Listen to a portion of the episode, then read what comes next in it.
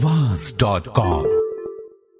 This is the morning brief from the Economic Times, produced in collaboration with Aawaz.com. Billionaire Mukesh Ambani told an auditorium packed with shareholders that Reliance Industries will enter a golden decade at the verge of completing its biggest ever capex program three years ago. The year after, Reliance signaled a tectonic shift in its decades long and successful business model of going in businesses alone by proposing to sell stake in its oil and chemicals business to Saudi Arabian giant Aramco.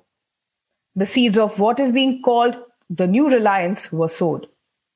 Since then, the company has raised $36 billion of capital through rights issue and stake sales in telecom venture Jio and Reliance Retail.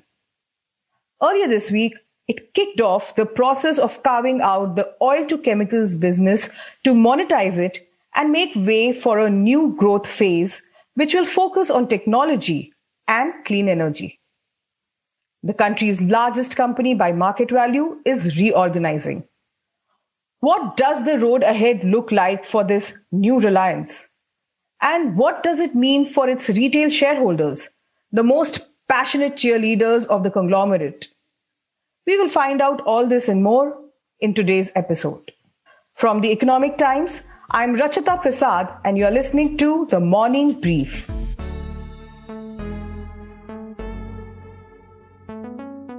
Our first guest is Joseph Chang, Global Editor at ICIS, an international commodity intelligence service provider. Joseph is based in New York and tracks energy and petrochemicals markets and the different stakeholders in this space. Our second guest is Harshvardhan Dole, Vice President of Institutional Equities at IIFL. He has closely tracked the conglomerate for the last 15 years. Welcome to the podcast, Joseph and Harshvardhan. Let's jump right in. Harsh, Reliance has said that it will become a holding company for three businesses O2C, Jio, and retail. The standalone entity will become an incubation platform for new digital technology and clean energy. This new reliance that the company is talking about, what do you make of that? Help us understand what the new avatar would be once the process is completed. Hi, Rachita. I'll just uh, briefly explain what the whole process looks like and the rationale behind that. Reliance thus far has been more B2B centric company. And in a B2B centric company, the key success factors include fast execution of underlying projects, getting the unit economics on track, and meeting the bulk customer demand appropriately. In the past uh, decade or so, the capital allocation of Reliance has moved more towards B2C businesses. These businesses require Reliance to catch up with technology as fast as you can, alter the product offerings according to the consumer needs, and at the same time ensure that the returns to shareholders remain attractive. The best way to do that was to induct strategic partners in each of the B2C businesses. And that is what Reliance has actually done in past 12 months. So the way I see Reliance few years out will actually have three buckets of businesses. Two, which are B2C centric, that is retail and Jio. And the third entity, which will primarily focus on its old economy O2C business, where it has got huge plans to make it carbon neutral and ensure that uh, on ESG framework, the company continues to be as attractive as it was in the previous decades. So few years out, shareholder of Reliance will actually end up getting perhaps three or more shares of various listed entities as and when the process of hiving off each of these businesses is completed. So it perfectly works well from a risk mitigation perspective and at the same time, it gives ample opportunity for the existing shareholders to continue and participate in the value creation process. That's interesting. Uh, like you said, three buckets here O2C, retail, and digital. But with this entire plan, Reliance is steering towards a long term vision. What are the challenges that the conglomerate can face during this transition phase? One of the greatest challenges that, uh, in general, company like Reliance, which has implemented mass rollout of B2C projects, is basically meeting customers' expectations. Considering the complexities of uh, B2C rollout, uh, there are ought to be you know teething problems in each of these ventures. Second is of course uh, the technology is changing so rapidly that the average cycle time between uh, you inventing a product or an offering versus launching has to be very short. And perhaps that is the reason why Reliance is very keen to induct strategic partners, particularly on the B2C segment. That's a very relevant point. Joseph, let me come to you now. Reliance is carving out the O2C division with the aim to get global investments in it. They did manage to get a good set of investors in digital and retail businesses. But the nature of the energy business is very different from these two other businesses. Harshvardhan also mentioned that. Will a similar monetization strategy work for O2C with multiple investors? What's your take on that? Well, Ruchita, you know, for the oil and chemical sector, you know, this could be more challenging uh, to to get these multiple investors. Uh, I think typically, uh, companies like this they like to take major stakes in ventures. Um, it could be the capital intensive nature of the business that they're used to taking larger shares. So indeed, we've seen, say, Facebook taking a 10% stake in Reliance's Jio and Alphabet, Google uh, 7% stake. Uh, but these types of shares will be more challenging for oil and chemical company investors, I think. And also, as a strategic investor, uh, they typically want more control or to be a major partner rather than being a passive shareholder with a smaller stake. So, so I think it is different for, for energy and chemicals. That makes sense. Joseph, Reliance indicated that talks with Aramco are on. In fact, the last public statement uh, from Aramco also signaled that they're still interested in the O2C stake. But Aramco cut its 2020 capex budget to half and has indicated that its yearly capex budget will remain at this level until at least 2023. You, I believe, interviewed the Saudi Aramco CEO in December. What's the sense you got from him on their investment plans in India? So yes, you know, Aramco, like just about every oil company did slash capex in 2020, and that's going to continue for the next several years, that level of capital discipline. And that level of discipline should extend to M&A as well. So you wouldn't expect companies to overstretch in terms of valuations paid for acquisitions. But, you know, it's also clear that Aramco views chemicals as a major growth business and seeks to boost its, its footprint in, in chemicals. So, I mean, it expects petrochemicals to account for about half the demand for oil in the next decade uh, and also on a geographic basis, Aramco is targeting growth markets in Asia, such as India, China, and Southeast Asia. Now, India uh, is clearly of interest to Aramco's long-term ambitions because of its growth potential. I mean, when we talked to CEO Amin Nasser in December, he pointed to India's car ownership levels being much lower than that of the US, UK, or even China. Right. Uh, I think it's 20, 20 per 1,000 people versus even 170 for China. And in India, Aramco is also still working with ADNOC, that's Abu Dhabi National Oil Company, and a consortium of Indian oil companies to build a refining and petrochemicals complex on the West Coast. So, you know, uh, yeah, certainly they're, they are interested in making growth investments in chemicals and in India and Southeast Asia and China in particular. Who could be the other potential investors in RIL O2C? Joseph? Well, in terms of other investors, you would think uh, Reliance's uh, you know, oil to chemicals business would be of interest to, to pretty much any large oil or maybe petrochemical company looking for an on the ground presence in a, in a high growth market. So you, you do have, yeah, a number of, uh, a number of oil companies. They're looking for growth markets. You see some of them shifting more towards chemicals, uh, because they, they understand that, uh, transportation fuel demand will, uh, level off and, and decline in the long run. They do uh, realize the threat from the electric vehicle. So a lot of European major oil companies have, have shifted to to some of this, these green investments, and others are uh, reiterating their commitment to chemicals, like uh, say a Shell. They, you know, they want to grow their chemicals business because that's that's where the growth is going to be in the future. Uh, Joseph, from the time the deal was uh, initially announced in August 2019, uh, Reliance at that point of time had pegged the enterprise value of the O2C business as uh, $75 billion. Now, with the crude price movement and COVID hitting demand in the backdrop, will investors seek lower valuations now? You know, it, it is interesting. I mean, things have changed, uh, obviously, a great deal since uh, August 2019. Uh, you know, the refining part in particular, that part, you know, so this business is refining as well as chemicals. So refining continues to be challenging with excess supply, and you also have less gasoline demand for, and diesel demand from the U.S. and Europe. Uh, you know, that's going to be, you know, so some of that was COVID related with the disrupt, disruptions, but it's, it's also going to be a long-term challenge as demand for gasoline and diesel declines with the rapid adoption of electric vehicles. So the refining part is very challenged. You've seen those profits uh, go down.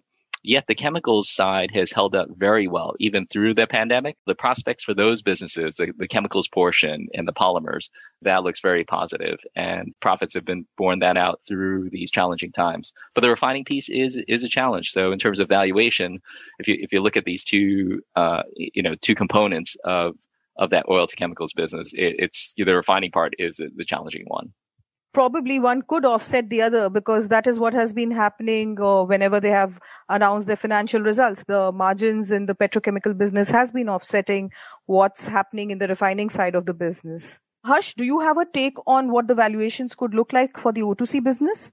The petrochemical integration of Reliance's uh, complex with refinery is one of the highest.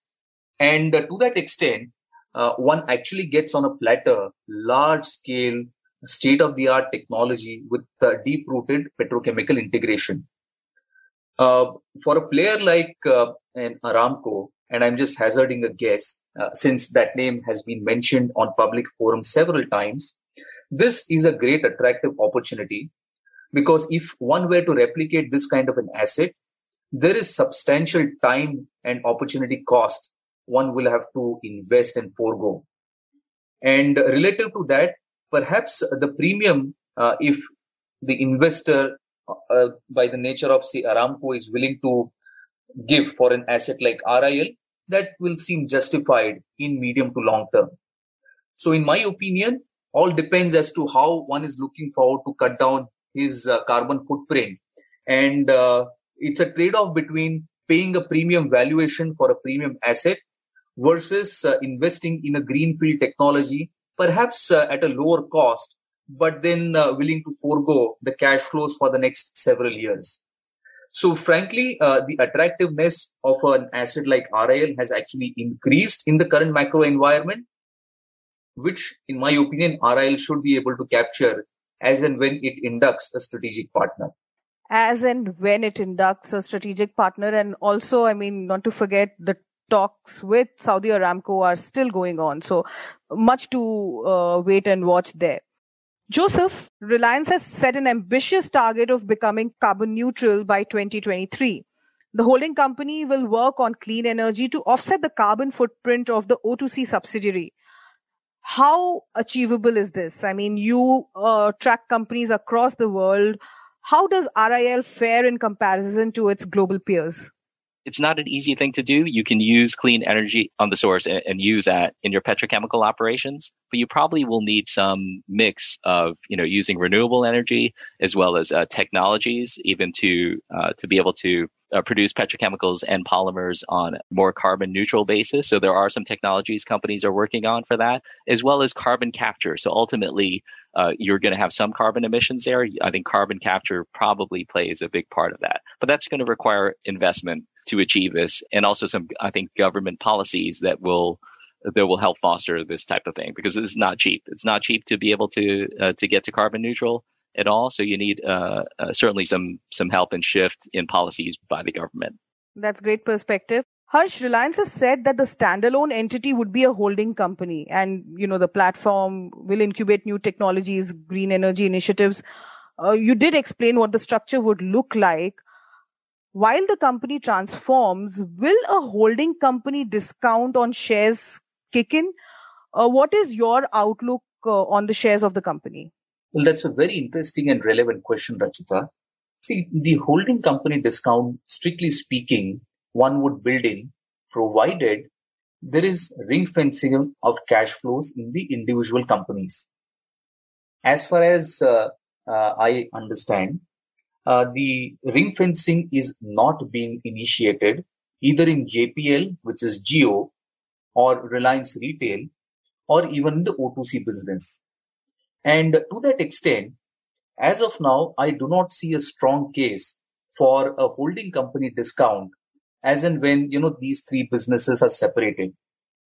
Of course, one would have to look into detail as and when a strategic partner is inducted in the O2C business and what are the covenants which are levied at that point of time. But as of now, I do not see a strong case for that. That's, that's the first part of it. Second, Reliance actually is trying to position itself as a clean technology or a clean energy player who will produce uh, end-to-end, uh, uh, who will offer end-to-end solutions in the green technology. That's a very ambitious and uh, a very gigantic task that Reliance is actually trying to achieve. One would have to analyze the details in fine, but in my opinion, the space holds a promise. Bear in mind, these innovations require deep pockets and uh, perhaps Reliance's strong balance sheet and the cash flows that individual businesses would generate and which will actually be upstream in the parent entity will help uh, innovate uh, some of these technologies in a much efficient manner. So from a Reliance shareholder perspective, that's sort of an option value. As of now, uh, none of the analysts uh, are building that into earnings as well as, you know, overall uh, valuations. So that's one would have to evaluate as and when things happen brokerages mostly seem to be positive on the shares. I mean, uh, the kind of uh, uh, ratings and uh, target price they have is still upbeat, uh, despite the fact that the share has already soared in the last one year or so. what is your outlook on the share specifically? Do you have a target price and a rating? We do cover Reliance, and we have a buy rating on the stock. Strictly speaking, from an SOTP perspective, which is the best way to analyze and value Reliance, based on the known things and the private equity deals which have happened in the recent times, we value Reliance base case at uh, 2050 in terms of SOTP. Bear in mind, our SOTP does not take into account uh, the $75 billion of enterprise value which has been attributed by RIL to the O2C business. Our valuation is much more modest at $62 billion. Okay. And to that extent, uh, if the deal happens at $75 billion, there's an upside. That's number one. Secondly, our retail valuations uh, do not build in any upside from acquisition of future retail assets. Because bear in mind, it's a great asset which they have acquired at, you know, uh, very cheap valuations, almost uh, at one time sales. And to that extent, there is a huge value creation opportunity, which is not built into our SOTP. And third, uh, which is an option value, which strictly comes from possible increase in uh, mobile telecom tariffs or increase in ARPU, where as of now we will lay less emphasis because in general, the commentary from all the telcos is that uh, they will prefer to increase efficiencies rather than increasing the ARPU. So if the execution holds well, in my opinion, uh, Reliance can trade at a significantly higher valuation than our base case uh, valuation, which is 2050. And that is the reason why uh, we maintain a positive bias on the stock. That's interesting. A lot of this has actually resonated in some brokerage reports that I have seen in the last few days. For the uninitiated, the SOTP Harsh referred to is sum of the parts valuation method, which actually values a company by determining what its aggregate divisions would be worth if they were spun off or acquired by another company. Harsh, finally, you mentioned earlier that uh, Reliance shareholders could probably end up with shares of three companies that uh, the conglomerate is building right now. Now, going ahead for the retail shareholders, particularly, uh, what does it mean? Uh, what does the whole structure mean? And how far is the day when uh, the three entities could actually be listed? Rachita, in my opinion, uh, the number could be three or four, depending on how the eventual right, structure pans exactly. out. And one would have to wait for those details. But uh, from a retail sta- shareholder's perspective, or even for that matter, from an institutional shareholder perspective, the shareholding will be ex- very similar or is expected to be very similar because that's the way, you know, demerger typically will work out. That if I'm holding 50 shares of Reliance and if I have a 50% stake in O2C business, then I will get same amount of shares when the stock is listed separately on the exchanges. So there should not be any dilution to my economic interest in the individual businesses. And that is how uh, Reliance has uh, created value. And I will trace back, uh, uh say, uh, 10 to 12 years ago when there was uh, a demerger of the Infocomm business. If you recall, Reliance split Reliance Infocomm from Reliance Industries, I think in 2006 7. And essentially, the shareholders were given proportionate shares in the Reliance Infocomm venture. So to that extent, uh, Reliance has a track record of uh, creating value out of uh, you know demerger, and I'm quite hopeful that uh, they are working towards a tax-friendly and an investor-friendly structure to unlock value. That would be good news for investors. Also, a good note to end the show on. Thank you, Joseph and Harsh, for being with us today. Reliance Industries' well storied history is full of ambitious projects executed well. The company has now embarked on yet another project, not just to grow in new areas, but to reorganize what it already has to be future ready. Will Mr. Ambani deliver yet again? We will keep you posted. That's all from us today. I'm Rachita Prasad, and you have been listening to the Morning Brief. This episode was edited by Bhavya Dilip Kumar and coordinated by Nehal Chaliawala. I hope you enjoyed listening to this episode. We look forward to your feedback. Write to us at themorningbrief at timesgroup.com. And if you liked this episode, please do share on your social media handles. The Morning Brief airs every Tuesday, Thursday, and Friday. Thank you for listening and have a great day.